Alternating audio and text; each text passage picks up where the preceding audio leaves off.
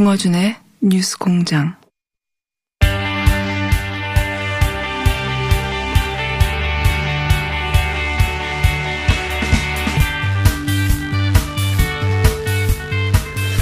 자, 리얼미터 시간입니다. 리얼미터의 김주영입니다.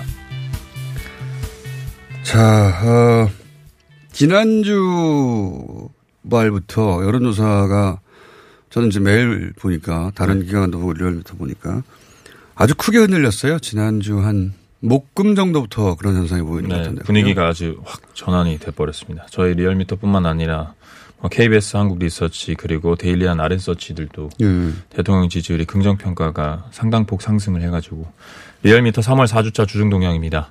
대통령 긍정 평가가 3.2% 포인트 상승한 52.5%가 나왔습니다. 부정 평가는 3.8% 포인트 하락한 44.1%가 나왔습니다. 음. 네, 최고치를 기록한 건데요. 올해 들어서 한 1년 전 그러니까 어, 대통령 임기 2년 차 정도의 아, 네, 2년 차 정도의 지지율을 갑자기 1년 만에 회복을 해버렸습니다. 네. 네.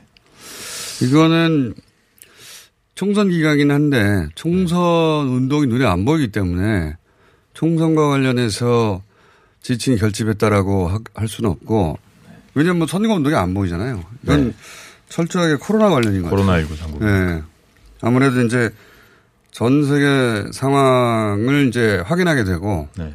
전 세계가 엄청난 속도 확진자가 늘어가는 가운데 우리 이제 정반대 양상이니까 네.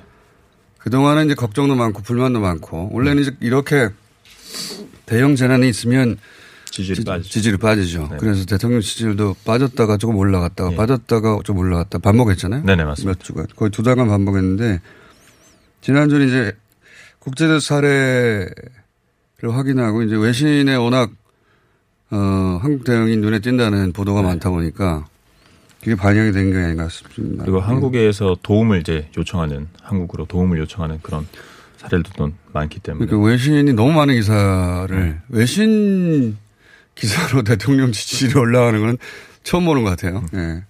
그게 가장 중요한 요인인 것 같습니다. 그래서 갑자기 어, 대통령 임기 3년 차에는 지지율이 한 번 빠지고 나면 예. 어, 추세는 계속 하락 국면인데 네. 그리고 뭐 코로나19 대응에 대해서 KBS 한국 리서치가 어제 발표한 결과도 잘하고 있다가 67.5% 못한다가 30%. 이게 이제 그 당장 눈앞에 수치가 워낙 컸기 때문에 네. 그게 비등비등하거나 아니면은 잘 못한다는 여론이 약간 우세했거든요. 네네네. 네. 맞습니다. 그거 참 세상에는 모를 일입니다. 예. 물론 선거 국면이라 또 이게 출렁, 출렁일 수도 있습니다. 왜냐하면 일주 사이에 이렇게 바뀐 거니까요. 예. 불과.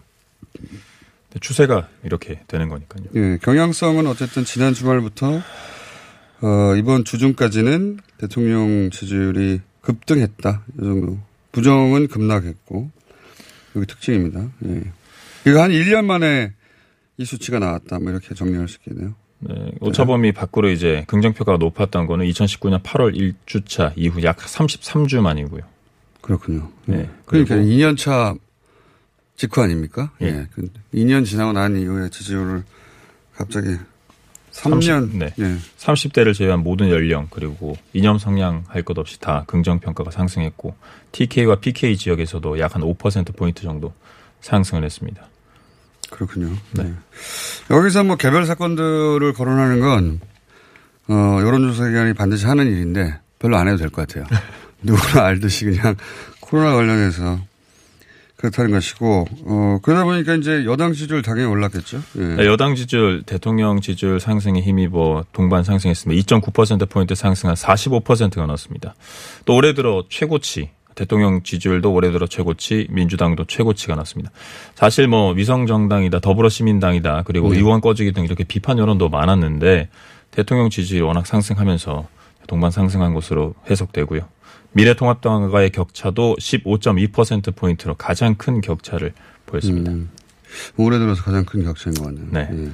이것도 2018년 10월 1주차 이후 그때가 45.6%가 나왔는데 그 이후로 40% 중반을 찍은 건 처음입니다.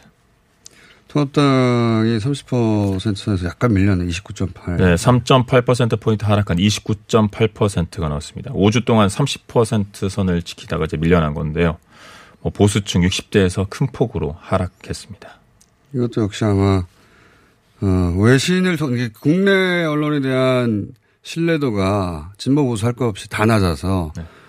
어, 주요 뉴스들을 사실은 유튜브 같은 곳에서 각자 어, 얻고 그래서 그 뉴스 안에서 맴돌던 경향이 많은데 갑자기 외신이 들어와서 그동안 국내 뉴스를 기반으로 형성됐던 여론이 구멍이 뚫렸어요. 네. 예. 그래서 60세 이상 보수층 일부가 유튜브에도 그런 뉴스가 너무 많으니까요. 네. 예.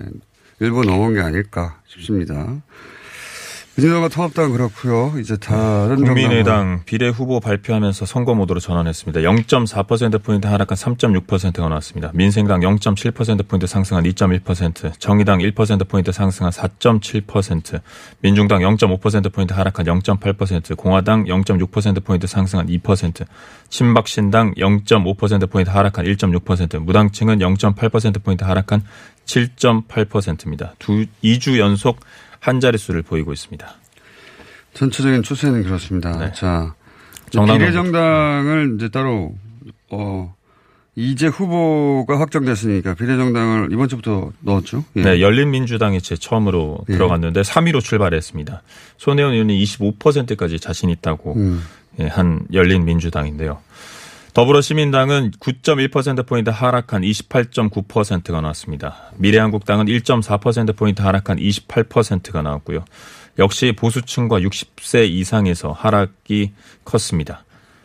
정의당은 5.0.6%포인트 하락한 5.4%, 국민의당 4.9%, 민생당 2.4%, 공화당 2%, 민중당 1.3%, 친박신당 2.7%, 무당층 10.5%입니다. 음. 이번 주중조사는 TBS 의뢰로 리얼미터가 3월 23일부터 25일 사흘 동안 전국 18세 이상 유권자 1,518명의 응답을 완료했고 유무선 전화면접 자동답 혼용 방식 실시했고 표본 오차는 95% 신뢰 수준의 플러스 마이너스 2.5%포인트 응답률은 5.3%입니다. 자세한 사항은 리얼미터.net 또는 중앙 선거 여론조사 심의위원회 홈페이지에서 확인하실 수 있습니다. 리얼미터가 갤럽보다는 그 정치 고관여층을 더 잘 잡아내는 예. 경향성이 있어서 이건 참고할 만한 내용 같은데 특이한 형산들이 있네요. 이제 민주당은 45%를 찍, 찍고 어, 더불어 시민당은 28.9%를 찍고 네. 그리고 이제 민주당 지지층을 사실상 공유하는 열린민주당은 11.6%를 찍고 네. 어, 그러니까 민주당 지지층이 더불어시민당과 열린민주당으로 나뉘어진, 나뉘어진 거죠. 네. 나뉘어진 거네요. 예. 근데 약 한 11%가 열린민주당으로 예. 상황. 두 정당의 합이 네. 45% 이르지 못하는 상황이네요. 네, 이게 사실 지금 부동층이 상당 부분 많은 상황입니다. 무응답층이 많은 상황이라서 사실 더불어시민당도 저희가 이번 어 지난주 이번 이제 이번부터 이제 조사를 이제 한 지가 얼마 안 됐고 그리고 열린민주당은 이번 주부터 하기 때문에 네. 아직 국민들이 당 이름에 대해서도 아직 맞습니다. 잘 모르고 있는 상황입니다. 생소한 그래서, 편이고 네. 그래서 좀 일찍 시작한 어, 좀 일찍이 아니죠. 훨씬 일찍 시작한 미래한국당 경우에는 통합당 미래통합당 29.8%가 한 1% 정도 빠지고 옮겨왔고 네. 네, 여기는 이름을 미리 알리기 시작했으니까. 그나마 이제 다른 정당에 네. 비해서 네. 1% 정도 어 빠지고 그대로 옮겨갔고 민주당 같은 경우에는 보니까 45%에서 한 5% 빠졌네요. 네. 이 더불어시민당과 열린민주당의 합이 40% 정도고 네. 정의당은 그 비례에서 더 높게 나오네요. 예. 네네. 정당 지도가 이제 엇갈린 흐름을 정당 지지도보다는 비례 정당 비례 지지도가 좀 더 높게 나온 네네. 편입니다. 그렇고 친박 신당 같은 경우 좀 눈에 띄네요. 친박 신당의 정당 지지는 1.6인데 네. 비례는 2.7이니까 네. 아마 3% 이하 제한을 하면 친박 신당은 3% 이내 정당으로 돌아와서 의석 배분을 받을 가능성이 굉장히 높네요. 네. 이건 주에 더 지켜봐야 될 예. 상황인 것 같습니다. 현재 기준으로 그렇습니다. 네네. 예, 현재 기준은 그렇고 공화당도 그러네요. 공화당도 지금 2% 정도인데 네. 이게 이제 어, 3% 이하를 제하고 나머지를 합치는 거라 네. 어, 공화당도 3% 넘을 확률이 꽤 있네요. 민생당도 그런 의미에서는 어, 지역부에서는 아주 고전할 텐데 2%로는 당선자를 낼 수 없으니까. 근데 비례에서는 어, 3% 넘으면 당선자를 낼 수 있으니까 민생당도 가능성이 있고 국민당 국민의당은 확실히 확실히 비례가 높네요. 네. 네. 5% 정도. 이제 안철수 대표 이제 이후 next 행보를 보여야 되는데 이번 네. 주는 약간 좀 답보 약간 주춤하긴 한데 예. 그러니까 3% 그러니까 비 규칙이 워낙 복잡해가지고 단순화시켜서 얘기하자면 네. 의석을 낼 수 있는 비례정당 네. 그 가능성이 있는 정당을 보자면 국민의당, 국민의당 예. 물론 물론 어, 더불어시민당, 미래한국당, 열린민주당까지는 의석을 낼 가능성이 높고요 대단히 네. 정의당도 뭐 높, 어, 당연히 날 것 같고 정의당 국민 국민의당. 네, 국민의당도 정당과 거의 비슷하기 때문에 네. 의석을 낼 것 같고 네, 민생당, 공화당, 친박신당까지가 의석을 배출할 가능성이 높은 정당이네요. 네. 네. 뭐 다음 주가 더 봐야지 또 좀더 예, 무당층이 아직 않을까. 무당층이 10%니까. 네, 무당층은 증가하고 있습니다. 예, 이 무당층이 증가했다는 말이 아직 이제 결정을 그못 예, 경, 예, 이런 정당 명부에 대해서 아직 확실한 이런 인식이 그러니까요. 없기 때문에 정당 투표 비례정당이 아니라 그 지역구를 의미하는 정당 투표에서는 무당층이 계속 줄어들고 있는데. 네, 맞습니다. 2주 연속 한 자리 섰습니다. 예, 비례정당에서는 오히려 증가하고 있습니다. 무당층이. 그런 상황이고요.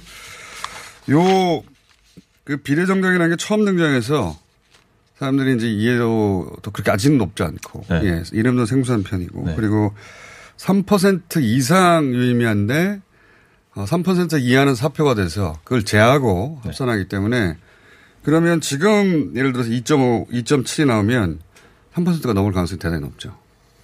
음. 네. 그렇게 되는 상황이라 우리가 친박 신당이 지역구를 내기는 지금 상황에서 굉장히 어렵지만 네. 지역구 한석도 어려운데 이 방식으로는 의원을 두 명, 세 명 배출할 수 있습니다. 예. 그러니까 결코 소수정당 혹은 원외정당이 아닌 거죠. 이분들이 네. 통상적인 방식으로 원외정당이었을 텐데 이게 이제 선거법의 취지였거든요. 네네. 소수정당이 원내 진출, 진보 보수 할 것 없이 소수정당이 진출하게 만드는 것이 취지였는데 그러다 보니까 비례정당이 많이 생겼죠. 네. 많이 생겨서 어 다음 국회에서는 친박신당, 민중 민중당 아직은 좀 어려워 보입니다. 네. 친박신당, 공화당, 민생당, 국민의당, 국민의당. 역수는 올라가고 있습니다. 네네. 정의당, 열린민주당, 미래한국당, 더불어시민당 정도가 의석수가 있을 가능성이 현재 기준을 네네 네. 현재 기준 높습니다. 계약 네. 시기에 대해서도 조사했네요. 예. 네 이번 주부터 뭐 9월 계약설이 이제 나오면서 근데 4월 계약이 49%가 나왔고요. 9월 계약을 했으면 좋겠다가 32%, 모름 부응당이 18.6% 정도 나왔습니다. 그렇군요. 네. 9월 계약에 32%나 어, 표를 던졌네요. 예. 코로나19에 대한 공포감. 예. 9월은 너무 멀어서, 예, 예. 그죠? 예. 9월을 누가 선택하겠나 싶었는데 30% 이상이 9월을 선택했다는 게, 물론 4월 계약에 표가 많을 건 당연히 예상했지만, 네. 그게 압도적일 줄 알았더니, 예, 9월 계약도 30%가 넘네요. 예. 여론이 그렇습니다. 네. 자, 여기까지 하겠습니다. 김주영이었습니다. 네? 조사개요 우리가 얘기 안 했나요? 조사개요 안 했다고 했는데 앞에가 조사개요 하지 않았습니까? 아, 조사개요 아까 그 대통령 지지율 때 얘기했는데 네. 계약 시기 공감도도 말씀드리겠습니다. 그건 안 해도 됩니다. 예. 네. 예. 우리 PD가 넉넉히 있다가 예. 지나가야 되는데. 네. 뭐든 제가 예. 잘못했습니다. 뭐든 제가 잘못했습니다. 자, 여기까지 하겠습니다. 다시 한번 인사할까요? 리얼미터의 김주영이었습니다.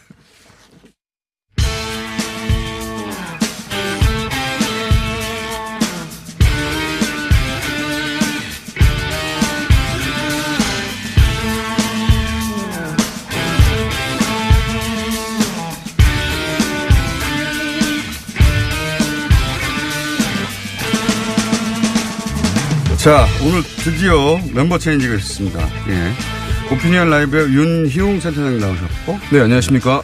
어제 오랜만에 나오셨던 케이스, 케이스탯 컨설팅의 이상일 소장님 나오셨습니다. 네, 예. 안녕하세요.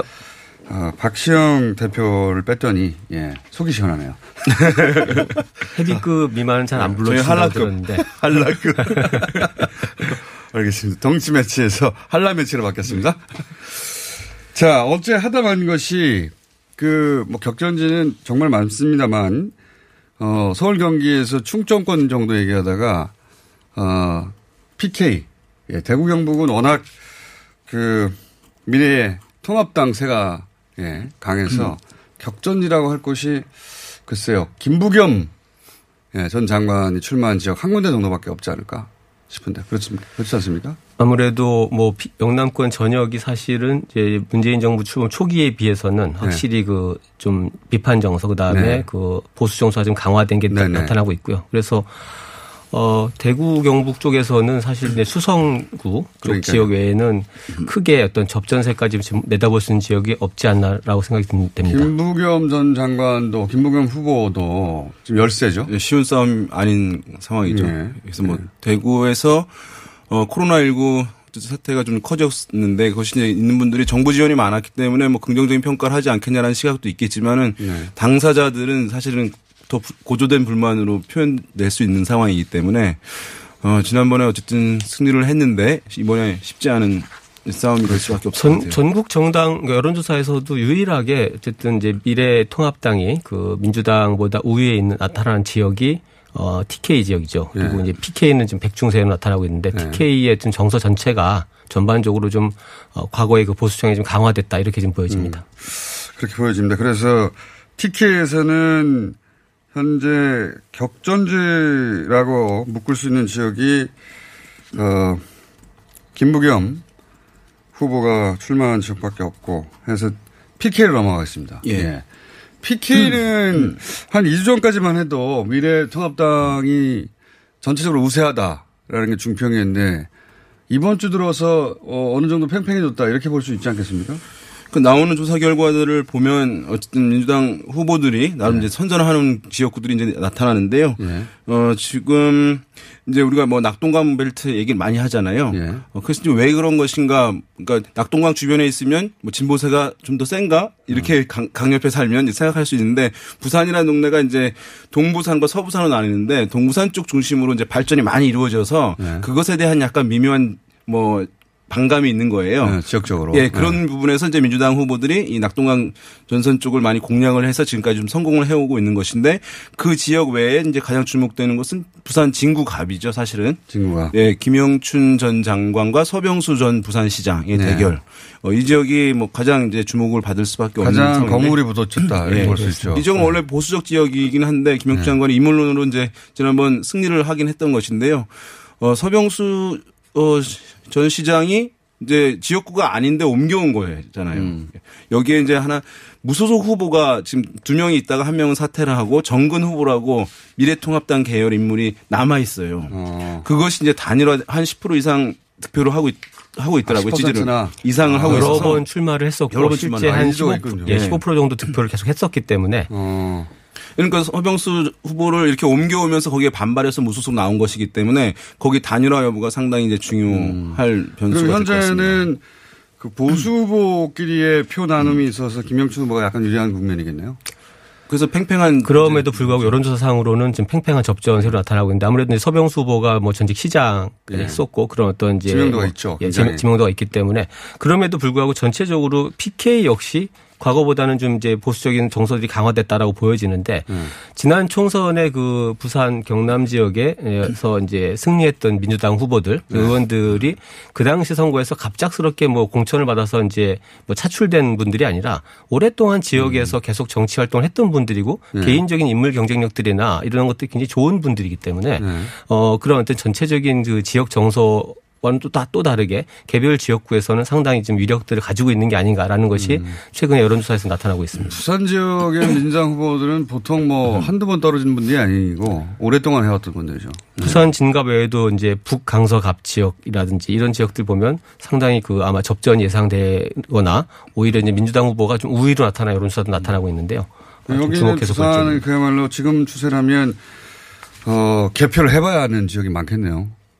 그렇죠. 그래서 그 지금 이제 물론 이제 이 지역에서 미래통합당 후보들이 이전에 비해서 상당히 이제 미래통합당에 대한 이제 우호적 정서가 살아난 것은 맞고 또 현 정부에 대한 반감들이 커진 것은 이제 맞긴 합니다만 최근에 통합당에서의 공천 이런 부분들을 불만이 상당히 많은 것이거든요. 아까 예를 든 서병수 전 시장도 해운대 쪽에서 옮겨온 것이기 때문에 사실 이것을 보면은 지지를 확대할 수 있는 것이냐. 이게 험지 출마를 한 것이잖아요. 어떤 면에서. 근데 험지 출마라는 것은 사실 정치권에서 쇼거든요. 음. 쇼에 왜냐하면 중진들을 불출마시키기 위한 이제 명분으로서 제시해서 하는 것인데 성공 사례는 정세균 전 총리 한 명 정도밖에 없는 거예요. 그렇죠. 근데 지금 미래통합당의 선거 전략은 이 험지 출마가 실질적으로 많은 지역에 실제 전략이 돼버리고 실행이 돼버린 거예요. 근데 요즘 같은 유권자들이 유대감을 중시하는데 그 의원과 다른 지역에서 옮겨왔는데 우리 지역 후보로 지지를 전폭적으로 보낸다.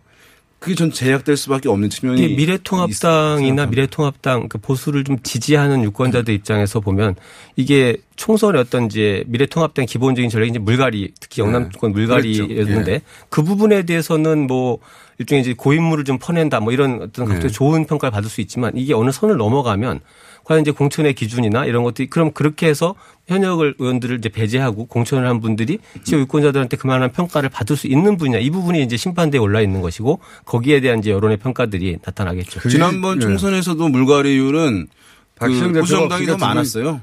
박시영 대표가 없으니까 두 분이 아주 할 말이 넘치군요. 네. 지난번에 이제 보수정당이 물갈이율은 더 높았어요. 네. 근데 선거 결과는 그렇지 않았기 때문에 그게 이제 저거는 뭐랄까요 중요하죠. 물갈이론의 함정이라고 봅니다. 네. 보통 그 여론조사하면 바꿔야 된다는 여론이 항상 높아요. 근데 정작 바꿔놓으면 안 음. 찍어요. 모르는 사람이니까. 맞습니다. 그 신인을 보내라, 물갈이 해라, 뭐, 어, 오래된 사람들 고인물이다 하는데 그래서 항상 교체 여론이 음. 높은데 정작 교체해서 신인을 보내면 누군지 몰라서 당선이 안 네. 되더라. 최근의 선거들에서 그 문제를 보면은 사실은 이게 정당들이 네. 이제 후보들을 좀 선출하고 또 그분들이 이제 뭐 예비 선거 단계에서도 충분히 자기를 알리고 홍보할 수 있는 시간들을 가질 수 있도록 해줘야 되는데 거의 선거 이제 공식 시작점 직전에 이제 네. 공천들을 하거든요. 그러니까 이게 신인들을 공천해 놓고 나면 이 사람 이분들이 유권자들한테 뭔가를 알려갈 시간들이 절대적으로 부족한 거죠. 그게 안 되잖아요. 다만 이제 민주당 에서 민주당 후보들 그다음에 민주당 지지층 간의 관계가 이전보다 좀 달라진 측면들이 있어 보여요. 뭐냐면은 어 이제 정당 일체감 이제 정당과 지지자들 간에 이제 이거 우리 정당 내 정당이야라고 하는 음. 생각이 과거에는 보수 정당이 월등히 높았어요. 그 맞습니다. 근데 지금 진보 진영에서는 우리 정당이란 게 아니고 보수 정당의 확장을 막기 위해서 조건부로 지지하던 특성들만 쭉 이어져 왔었는데 최근에 보면은 민주당 지지자들이 민주당에 대한 충성도라든가 뭐 이것들이 상당히 고조 높아져서 수도권 같은 데 보면은 완전 시인인인데 알지도 못하는데 민주당 지지자들이 한 80% 이상이 음. 바로 지지를 표출해줘요. 음. 그러니까 이런 현상이 이제 과거에는 어, 진보 정당이 잘 없던 인물 보고 결정하겠다. 라는 현상이 있죠. 내 정당이다. 예. 이런 비율이 굉장히 높아졌죠. 예. 그래서 정당. 오히려 진보 정당이 정당 보고 뽑겠다고 하는 비율이 높아졌어요. 과거에는 보수 정당에서 정당 보고 뽑는 예. 그것이 누가 오더라도 뽑는다 그랬는데 격전지들 여러 곳 짚어 보셨는데 사실 수도권에 지금 이제 공천이 돼서 출마하는 후보들 민주당 후보들을 보면 이게 어, 뭐 정치적인 중량 혹은 히스토리랑 상관없이 대체로 이제 여론조사상 35에서 40% 정도가 그대로 나오거든요. 이게 네. 정당 지지세가 그대로 후보한테 투사된다는 얘기죠. 네. 그전에는 그렇죠. 그게 보수당이 훨씬 높았죠. 그렇습니다. 인물 안 보고 정당 찍는다는 비율이 그때 높았는데 그게 문 대통령 취임한 이후에 뭐랄까요. 그 정권과 본인을 일체 로 네. 생각하고 그게 정당으로 연결되는 그런 지지층이 굉장히 늘어난 것 같습니다. 예. 근데 그 부분이 이제 이제 본격적으로 선거전이 들어가고 나서 선거에 대한 주목도가 높아졌을 때 이제 진보적인 성향의 유권자들 혹은 민주당을 지지하는 유권자들이 그러나 이제 최근에 그 민주당이 보이고 있는 어떤 또 진보의 분열까지 가고 있는 이런 상황들 아. 이런 문제들 어떻게 평가할 것이냐 이 부분도 좀 주목해 봐야 아, 되겠죠. 정당 얘기하시려고 네. 좀 더 하고요. 그래서 이제 만약에 뭐 아까 부산으로 가긴 했었습니다마는 이런 수도권의 이런 현상 때문에 사실은 미래통합당이 서울 선거의 기본 전략 자체가 흔들리고 있는 거예요. 뭐냐면은 종로의 황교안 대표, 동작의 나경원, 그다음에 어, 광진의 오세훈 삼자 트로이카 체제를 구축해 놓고 그 분위기를 확산시키는 전략으로 의도하든 의도하지 않았든 갈 수밖에 없었던 것인데 네, 그 민주당 지지자들이 네. 신인들한테도 지지를 초반에 더 높게 보이게 되면서 그 전략 자체가 지금 네. 작동이 안뭐 되는. 정치권에서 벨트 벨트 하면서 네. 그렇게 그 몰고 가서 분위기를 끈다 이런 전략인데 수도권에서는 지금까지 잘 안 먹히고 있습니다. 그게. 네. 그리고 이제 사실은 야당에서 심판 정권 심판 얘기를 하잖아요. 심판을 얘기하는데 이 심판이라고 하는 것은 사실은 심판하는 도구로서 야당이 대안으로서 인식돼야 되고 그다음에 심판 대상은 완전히 제거해야 된다는 의미거든요. 그런데 아직 야당이 사실은 그런 이제 비토 정서를 완전히 회복하지 않은 상황이에요. 회초리로서 어떤 깨끗함. 근데 또 대상으로서 현 정부가 제거해야 될 대상인가? 현 정부가 여러 가지 잘한다라고 하는 인식도 상당히 있는 상황이잖아요. 그러니까 그 심판론 자체가 너무 일상적으로 과도하게 돼버리니까 이 국면에서 먹히지 않는 저는 제 생각에 한 그냥 견제로는 하면 더 잘 먹혔을 것 같아요 야당이. 그렇죠. 오히려 그 그런 부분에서 만약에 정책적인 이슈들을 가지고 선거가 이제 격돌을 했다면 아마 그런 분위기들을 좀 형성하시 가능했을 텐데 지금 또 특히나 이 코로나라는 난국을 헤쳐나가야 되는 이제 비상 상황이지 않습니까? 이런 상황에서 뭐 총력전을 펼치고 있는 정부를 상대로 심판을 하겠다 이런 말들 자체가 먹히질 않는 거죠. 그 불이 나면 불을 같이 꺼야 되는데. 네. 이게 코로나 초기만 하더라도 이것이 아마 총선에 큰 악영향을 미칠 거라는 전망이 더 많았었는데 네. 결국에 역전됐죠. 예. 갑자기 갑자기 한 주만에 역전되기 시작했습니다. 이게. 예. 초반에는 이제 야당이 선거를 빨리 치르고 싶고 이 국면에서 여당으로서는 코로나 좀 끝나고 연기하면 안 될까라는 속마음이 있었을 텐데 지금은 아마 여야가 그런 생각이 바뀌었을 것으로 반대 만약에 네. 이제 코로나라는 이제 이 질병과 어떤 네. 재난이라는 상황이 좀 수습되고 나면 그 이후에는 이게 전 세계를 뭐 지금 강타하고 있는 경제적인 문제가 돌아올 텐데 이때 과연 정부가 어떻게 이걸 해쳐갈 거냐 여기 이쪽으로 갔을 때는 음. 어느 정도 좀또 달라지죠. 달라. 근데 이 적어도 뭐 지금 음. 예상으로는 총선 시점까지는 이 상황 자체를 타개하는 것이 네. 급선무기 때문에 전 세계적으로 이게 2, 3주 내에 끝날 리가 없기 때문에 그, 그리고 이제 재난 기본 소득이라고 하는 이제 과거에 뭐 무상급식 수준은 아니지만 그 이슈를 공세적인 이슈를 여권 쪽에서 사실은 먼저 또 이걸 들고 네. 나온 상황이기 때문에 야권이 그걸 들고 나섰어야 돼요. 그러니까요. 그러니까 저. 환경이든 어떤 이 무기든 이런 측면을 야당이 사실은 활용을 잘 못한 부분이 있는 것 같습니다. 저도 재난 그러니까 기본소득 얘기 나왔을 때 네. 야당이 덥석 물고 더 강하게 치고 나올 줄 알았는데 소극적인 모습을 그거를 보이면서. 이제 선별 복지 틀 안에서만 소화하는 바람에 그 어, 주도권 지는데 실패했어요. 오히려 뭐 정확히 그 방향으로 가지 않으면 그것은 옳지 않다 이런 명확한 입장 자체를 사실 못 낸 부분이 좀 있죠. 오히려 그 사이에 음. 뭐 경기도 같은 경우는 지금 선거에 출마한 후보는 아닙니다만 경기도 이재명 지사는 네. 공식적으로 이제 발표를 했고 4월부터 경기도민 전체에게 뭐 어떤 일정에게 재난기본소득을 지급하겠다 이렇게까지 나오면서 이런 것들이 뭐 이런 재정의 뭐 국가 재정의 문제 여러 가지가 음. 논란이 있겠지만 현재 상황 자체에서는 그것이 옳지 않다 옳다라는 걸 따질 겨를이 없는 상황이잖아요. 지금. 과거 같으면 이제 논란이 있었을 수 있죠. 진짜 많으셨네. 네. 그렇지만 이제 미국이나 선진국에서 뭐 한국에 아주 몇 배 되는 어마어마한 양들을 직접 지원을 하는 것들이 전달이 되면서 잠깐만 저희가 다음 코너가 있는데 다음 코너는 내일 연기해야 되겠습니다. 나머지 마무리하고 하죠. 자. 계속 말씀하십시오. 그래서요. 그러니까 어쨌든 이, 어, 직접 지원하는 거 금액을 유권자 국민들한테 지원하는 것에 대해서는 여전히 사실은 국민들에게서는 포퓰리즘이다라고 하는 이제 부정적 정서에 있는 분들도 많이 있는데 네. 최근에 어쨌든 미국 등에서의 이런 모습들 더 큰 규모를 직접 지원하는 것을 보게 되면서 사실은 그런 이제 반감들이 이전에 어, 이런 예 직접 지원하는 것에 비해서 상당히 줄어든 것 같아요. 저는 그런 네. 생각이 듭니다. 그러니까 어, 야권이 특히 야당이 훨씬 더 선거를 일사불란하게 어, 진행할 수 있는 여건이 많았는데도 불구하고 황교안 대표가 본, 본인 지역구가 있지 않습니까? 네. 그러다 보니까 컨트롤 타워가 하나 전체 판에. 신경 쓸 여력이 줄어들었죠. 그래서 음. 출마하지 않았었어야 하는 게 아닌가 싶은 생각이 듭니다. 그렇다고 한다면 사실 유력 이제 주자들 있잖아요. 대중성 있는 인물들을 포스트에 세워가지고 선거를 치러했어야 되는 것이거든요. 뭐 그러니까 김무성이든 홍준표, 예. 그 부분이 훨씬 뼈아프죠. 그리고 예. 대중성 있는 인물 다음에 어떤 이런 이제 비상 재난 상황이 장기화될 거라고 하면 그 속에서 결국 국가의 미래의 문제를 좀 논의할 수 있는 정책통들이나 경제통들을 전면에 내세워서 선거전을 오히려 그렇게 공중전을 그렇죠. 갔어야 되는데 이 부분들이 뭐 사실 지금 뭐 공천 문제에 발이 묶이고 지역구에 발이 묶이고 전혀 지금 이, 이 라인업이 이루어지지 않고 있다라는 거죠. 본인이 출마하고 본인이 낙선한 낙선할 수도 있는 상황. 그 이후에 대한 시나리오도 준비해야 되다 보니까 유력한 정치인들이 이제 국회에 진입하지 못하도록 혹은 네. 본인들과 음. 가까운 그 세력과 가까운 사람들을 국회에 넣게 하는 작업들 뭐 이런 이런 과정에 신경을 많이 쓰다 보니까 그렇게 그렇죠. 여의도에서 예. 이제 일각의 시각에서는 어쨌든 장기적 관점에서 본인의 대권 가도에서 좀 위협이 될 만한 인물들에 대한 견제가 좀 작동한 것 아니겠느냐라고 하는 시각이 있는 것은 좀 지금 야당의 선거 전략의 기본적인 그 패착은 뭐냐면 이 구도를 볼 때 물론 이제 뭐 지금 공천 논란, 뭐 비례정당 논란 이거는 뭐 여, 야가 피장파장입니다. 네, 그렇다고 하면 우리도 비슷한 거 아니냐라고 하는데 사실은 어 결국 야당의 입장에서 선거를 칠 때 대통령을 봐야 되거든요. 맞습니다. 문재인 대통령과 그 정, 정부를 지지하는 이 그룹과의 싸, 싸움으로 몰고 가야 되는데 그것이 그런 것을 신경 쓸 겨를 없이 계속 당내 논란, 공천 그다음에 이런 문제에 발이 묶여 있는 거죠. 그러면서 뭔가 이런 이슈들을 만들어내는데 지금 실패하고 있는 게 아닌가 이렇게 그 점에 있어서는 코로나가 도움이 됐어요. 거꾸로. 네, 만약에 이 정도 규모의 공천 논란이었으면 예전 같으면 네. 한 2, 3주간 내내 이 뉴스로 도배가 됐겠죠. 그 옥새 들고 나르샤에 거의 버금할 정도의 자본이 많이 있었는데 그건 또 코로나 덕분에 묻혔습니다. 그렇습니다. 그건, 그건 다행인 측면이 있고 비례정당 얘기만 짧게 하고 내일 또, 아, 두 분이 말이 많으시군요. 박시영 대표 못 나가게 해야 되겠다.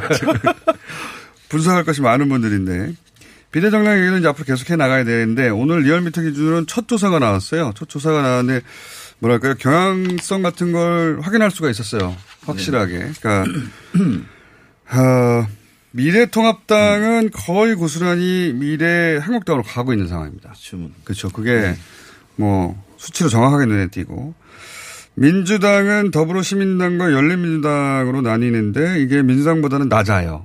두 합이 다 안 간다는 얘기죠. 예. 네. 정의당은 비례에서는 어, 정당 지지율보다 더 높게 나옵니다. 정의당은. 그렇죠. 그래 왔었죠. 항상. 네. 예. 그래 왔었고 그리고 의외로 국회 원내 진출할 수 있는 가능성이 있는 그 정당 수가 크게 늘었어요. 예. 지금 보니까 친박 신당 음. 들어갈 것 같습니다. 그렇죠. 지금 이제 이게 어 ARS로 조사되면 실제 이제 관심층들이 많이 어, 응답하고 특히 또 보수 성향이 있는 분들도 많이 표집된다는 특성을 갖고 있거든요. 그렇기 네. 때문에 높게 나온 것이긴 한데 이것이 이제 투표한 사람들은 무당층이 없잖아요. 부동층이. 그렇죠. 투표는. 그렇기 때문에 투표한 것만 가지고 따지니까. 네, 그래서 그 지금 현재 나오는 조사 결과에서 부동층이나 지지하는 정당 없으면 뺀 다음에 다시 100으로 만들고 아까 말씀하셨듯이 3% 이하 또 빼고 100%로 만드는 때문에 모든 네. 정당들이 조금씩 더 올라갈 수밖에 그렇죠. 없어요. 예. 2.7% 나오면 이 정도면 2%대는 이제 의석을 확보한 가능성이 높은 거예요. 2% 2%는 네. 높다고 해요. 네. 그런 다음에 계산을 할 때 이게 이제 상당히 편하게 됐어요 이번에 뭐냐면은 47석이잖아요. 네. 그러니까 지역구에서 의석을 의미 있게 당선될 정당이 없어요. 네. 그렇기 때문에 비례만 놓고 생각하면 되는. 되는데 47석이니까 하나 50석 놓고 하면 네. 한 2%당 한 명씩 배정이 되는 거예요. 맞아요. 비율이 예, 그렇습니다. 비율이. 그렇게 생각하면은 아마 계산이 원래는 너무 복잡했는데 네. 좀 간편해졌어요. 네. 한 2%당 한 명씩 당선된다. 근데 네. 47석이잖아요. 네. 47석을 바로 딱 쪼개면 23.5인데 지금 진보 진영이 조금 높으니까 한 24, 25 네. 이게 진보의 파이고 그렇죠. 어, 그건 어, 변하지 않는 거죠. 그러니까요. 22, 23 이게 이제 보수의 파이다. 그러니까 진보 진영에서는 25석 남짓을 가지고 정의당 음. 고정 변수 또 이렇게 빼고 나면 네. 한 20석 가지고 이제 어, 싸우게 되는 것이고. 저는 그 사실 이제 그 여야 두 큰 정당이 이제 비례정당을 네. 뭐 창당 내지 뭐 연합을 하면서 만들어놨는데 이게 여론조사랑은 조금 다른 결과가 나타날 수도 있지 않겠나라고 보이는 게 유권자들 입장에서는 어느 당이 아니라 이 정치 자체를 심판하고 싶은 욕구도 굉장히 강하게 분출될 네. 거거든요. 그렇다고 하면은 이게 사실 어차피 의미 없는 투표라면 어느 정당을 투표 비례정당 투표할 때 오히려 좀 다른 정당들로 표가 분산되는 그 음. 흐름들이 더 강화될 수 있고 의외의 결과로 지금 이제 큰 이제 비례정당들이 어 득표력이 좀 낮아질 수도 있다 이런 생각도 들었습니다. 저도 그렇게 생각하고요. 네. 특히나 네. 핵심 지지층을 누가 잡느냐가 관건인 것이 이번에 선거하기 굉장히 불편하고 어렵잖아요. 네. 그러면 외곽에 있는 지금 수치에는 잡히는데 외곽에 있는 지지층들은 투표장에 안 갈 가능성이 예전보다 훨씬 높아지는 거거든요. 맞습니다. 그렇죠. 지금 아무튼 투표율은 이제 하늘의 영역이라고 하긴 하는데요. 지금 이제 표상 보게 되면 어쨌든 보수층에서 이전에 없던 현상으로 투표 의지가 과거에 비해서 좀 낮아지는 것이 네. 분명히 잡히긴 해요. 그러니까 뭐냐면 고령층에서 이 코로나19에 대한 상당히 이제 위협감이라든가 민감도 높아진 상황이라고 할 수 있거든요. 네. 그래서 고령층에서도 투표율이 어쨌든 제법 낮아질 가능성이 존재하고. 그렇죠. 예. 근데 20대도 좀 낮아. 예, 20대도 그렇고 3, 40대에 이제 자녀든 주부들에서도 또 실제적으로 낮아질 가능성이 있을 것 같아요. 당일에 네. 가서 자녀들한테 옮길까 걱정이 되는 부분들이 있을 거기 때문에 네. 그래서 과연 이제 어느 쪽에서 뭐 20대도 물론 영향을 받겠고 고령층과 3, 40대 주부들은 완전히 정치 성향이 반대이기 때문에 그 비중에 따라서 선거 결과도 저는 그렇죠. 코로나가 투표율에 영향을 미치는 직접적인 것보다는 코로나는 하나의 핑계가 될 것이고 결국은 음. 정치가 보기 싫은 사람들이 굳이 내가 투표장에 그러니까 가야 될 것이냐. 예. 투표장에 안 갑니다. 그러면 그게 그때 될 수 있는 편한 핑계가 뭐 코로나도 코로나 있고 위험한데 굳이 그렇죠. 예 그런 네. 어떤 현상들도 굉장히 강화될 수도 있다라고 좀 보여집니다. 그렇잖아도 귀찮은데 잘 냈다 이렇게 되겠죠. 그러니까 투표 적 반드시 하겠다는 의향이 80%면 실제로 60% 나오거든요. 그렇죠. 한 20 정도 빼는 거죠. 청년층의 경우에는 지금 그 이제 더불어시민당이나 그 미래한국당의 뭐 그들이 말하는 당선 안정권 내 20, 30대가 포진된 숫자가요. 네. 3명, 2명이에요. 그렇다라고 하면은 뭐 청년 세대를 좀 대변하는 이런 정치 얘기가 많이 있었지만 결국은 또 소외당한 것이고 뭐 누구도 우리를 도와주지 않는데 굳이 굳이 내가 투표장에 가겠냐 이런 것들이 굉장히 낮아질 수 있다. 특히 20대 투표율이. 실제 이제 전화조사에서 이제 무당층 비율이 뭐 이제 한 30% 가까이 되잖아요. 그런데 20대는 50이 넘는 경우들이 많이 나와요 지금. 음, 그 사실은 어느 연령대에서 50% 이상이 무당층이라는 비율이 나온다는 조사 결과는 사실 최근에 거의 보지를 못했던 것들이거든요. 네. 그러니까 실제 아마 투표 참여 20대에 영향을 받을 것으로 보입니다. 그러니까 코로나가 충분히 핑계로 작동할 수 있는 거죠. 20대는 원래 선거에 관심도가 낮은데 다들 선거 안 하면 안 된다는 분위기여서 선거하는 그 네. 층도 상당히 있는데 이번에는 코로나 때문에라고 말하면 되니까요. 핑계 네. 비 오잖아 이런 핑계처럼 그런 핑계로 투표율이 저는 생각보다 낮을 수 있다는 어, 네. 우려를 하고 그러면은 코어 지지층을 결국 그럼에도 불구하고 유권 그 투표장에 끌어낸 정당이 어디냐 거기서 이제 갈리겠죠. 그렇죠. 이제 투표율이 투표율이 60% 가까이 간다는 것은 정치 관심도 낮은 사람들이 많이 온다는 것이기 때문에 중도층을 놓고 치열한 싸움을 벌이는 것인데 이게 50에 가까워지게 되면 양쪽의 지지층들만 나와서 투표한다는 것이거든요. 맞아요. 그래서 어, 그 부분 전통적인 분석에서는 투표율이 낮으면 보수가 유리하다 이런 네. 통설이 있는데 사실 또 이번에는 두 가지에서 그렇지 않죠. 뭐냐면 보수층 자체 결집력이 약화된 부분이 있고 또 하나는 고령층들이 예. 어떤 건강에 대한 위험 음. 뭐 그 우려 이런 것들이 강하기 때문에 꼭 투표율이 좀 낮아진다고 해서 보수가 유리하다 이렇게 보기도 그, 어려운 것 같습니다. 그 명제가 2012년 대선 때 이제 1차적으로 균열이 된 거잖아요. 투표율이 높았는데 보수 정당 박근혜 후보가 당선이 된 건데 네. 혹시 완전히 그 명제가 깨지려고 한다면 그 반대 투표율이 낮았을 때 진보 정당이 승리하는 경우에 한번 나와야 되는데 아직까지는 그런 것은 없거든요. 네. 그러니까 만약에 이번에 그게 나온다면 그 명제가 완전히 그렇죠. 깨지게 되는 거죠. 여론조사 기관이 항상 주장하는 바가 이제 네. 더 이상 주장할 수 없게 된 거, 상황이 되는 건데 굉장히 특수한 그 케이스가 될 것 같아요. 코로나도 그렇거니와 어, 비례정당이라고 하는 것이 등장하면서 이제 이게 복잡해졌고 어, 규칙이 복잡해졌고 내 표가 어디에 가면 어떻게 작동하는지를 계산하는 게 굉장히 복잡해졌습니다. 이게 이게 내가 지지하는 정, 정당의 결, 결과적으로 유리한가 아닌가 그게 좀 헷갈리고 이름도 새롭고 그러다 보니 비례정당 어, 무당층이 더 많습니다. 이분들은 투표 안 할 가능성이 높아지고 있는 거죠. 말하자면. 어떤 분들? 무당층이라는 분들. 그래서 이제 무당층, 부동층 얘기하는데 무당층은 이제 선생님 지지하는 정당 어디세요 해서 지지정당 없어요 하는 사람은 무당층이라고 부르는 거고 부동층으로 뭐냐면 이번 선거에 누구에게 투표하실 거예요 해서 너 투표할 사람이 없, 아직, 아직 정하지 않았다. 못했어요. 그냥 부동층이라 하는 건데 네. 사실 이게 말이 뭐 다르지만 비슷하다고 겁니다. 봐야죠. 중도층도 사실은 다 엄밀하게 분석을 할 수 있지만 사실상 이제 비슷하게 갈 수밖에 없는 측면이 그렇죠. 있습니다. 그분들 뭐 현재 어떤 의사가 명확하지 않은 분들이 투표장에 꼭 가야 된 이유가 스스로 음. 이제 납득이 돼야 되는데 이런 것들이 결국 생겨나는 게 지금 정치를 보면 내가 이쪽을 정말 좋아하고 지지하니까 여기는 많이 돼야 돼 이런 거보다는 싫은 쪽을 심판하기 위해서 선거를 할 텐데 과연 그 싫은 정도가 양쪽이 지금 피장파장이라는 거죠. 그렇다라고 하면 이게 그 어떤 투표의 동인이라는 것이 과연 올라갈 수 있는 계기가 있을까 이런 음. 부분들이 좀 의문스럽습니다. 알겠습니다. 이제 가주셔야 될 것 같아요. 네, 그러다 보니까 부산 격전지 예를 들어서 이현주 의원이 출마한 지역이라든가 조경태 네. 어, 의원이 출마한 지역이라든가 할 말이 많은데 잊어버리고 딴 얘기 했네요. 김혜영 의원 네. 지역구도 그렇죠. 전재수 네. 내일 다시 나오세요. 네. 박시영 대표 꼭 안 빠지고 나가려고 그럴 것 같네. 내일. 뭐 여기까지 하겠습니다. 윤희용 이상일 두 분이었습니다. 감사합니다. 네, 고맙습니다. 시더 시더. 아빠 발톱 너무 두껍고 색깔도 이상해. 이 녀석 그럴까봐 내가 캐라셀 네일 준비했지. 갈라지고 두꺼워진 발톱 무좀이 싹 사라진다고. 미국 판매량 1위 600명 임상 실험을 거친 전 세계 48개국 손발톱 케어 압도적 지배자 캐라셀 네일. 2주 후 달라진 손발톱을 경험할 수 있습니다. 네이버에서 캐라셀 네일을 검색하세요 안녕하세요. 치과의사 구지은입니다. 태아가 자랄 때 가장 먼저 생기는 기관이 어디일까요? 바로 입입니다. 먹는다는 것은 삶의 시작이자 끝인 것이죠. 100세 시대인 요즘은 치아를 100년 가까이 사용합니다. 그럼 어떻게 해야 치아를 100년 동안 건강하게 관리할 수 있을까요? 바로 올바른 칫솔질과 정기적인 스케일링입니다. 가까운 치과를 방문하시면 치과의사 선생님께 올바른 칫솔질을 배울 수 있습니다. 그리고 1년마다 건강보험 적용이 되는 스케일링 치료 놓치지 마세요. 이 캠페인은 유디치과협회와 함께합니다. 후보자님 잘 들으세요. 선거는 뿌리오와 함께 선거 문자 1위는 뿌리오 선거는 뿌리오와 함께 선거 당선 1위는 뿌리오 12년 연속 1위 노하우로 개인정보 보안은 물론 번거로운 행정처리도 한 번에 당선자가 추천하는 1위 문자 뿌리오 1위 당선 1위 문자 뿌리오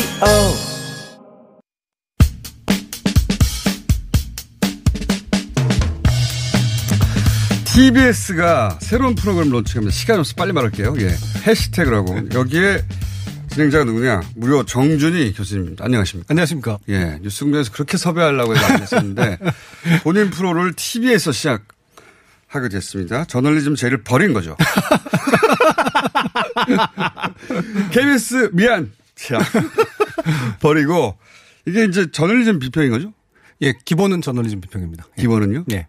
그러면 기본 말고 사이드로 게 뭡니까? 그러니까 저널리즘 비평만 되게 난무하는 것보다 네. 음, 저널리즘 비평에 필요한 지식들이 있는데 네. 그 지식을 좀 같이 쌓아 올리는 그런 과정이 좀 필요하다고 강연도 봤어요. 합니까? 그러면? 강연도 일부 들어갑니다. 아, 예. 일부 강연. 예. 그리고 일부 저널리즘 J. 예, 같은 비평. 비평. 그리고 예. 취재까지. 그 저널리즘 J처럼만 하면은 재미가 없으니까. 네, 너무 좀 길게 비평만 하는 거는 저는 적당하진 않다고 봐서요. 저널리즘 J를 비평해 주세요. 뭐 그런 것도 당연히 필요하고. 뉴스 공장도 비평하고.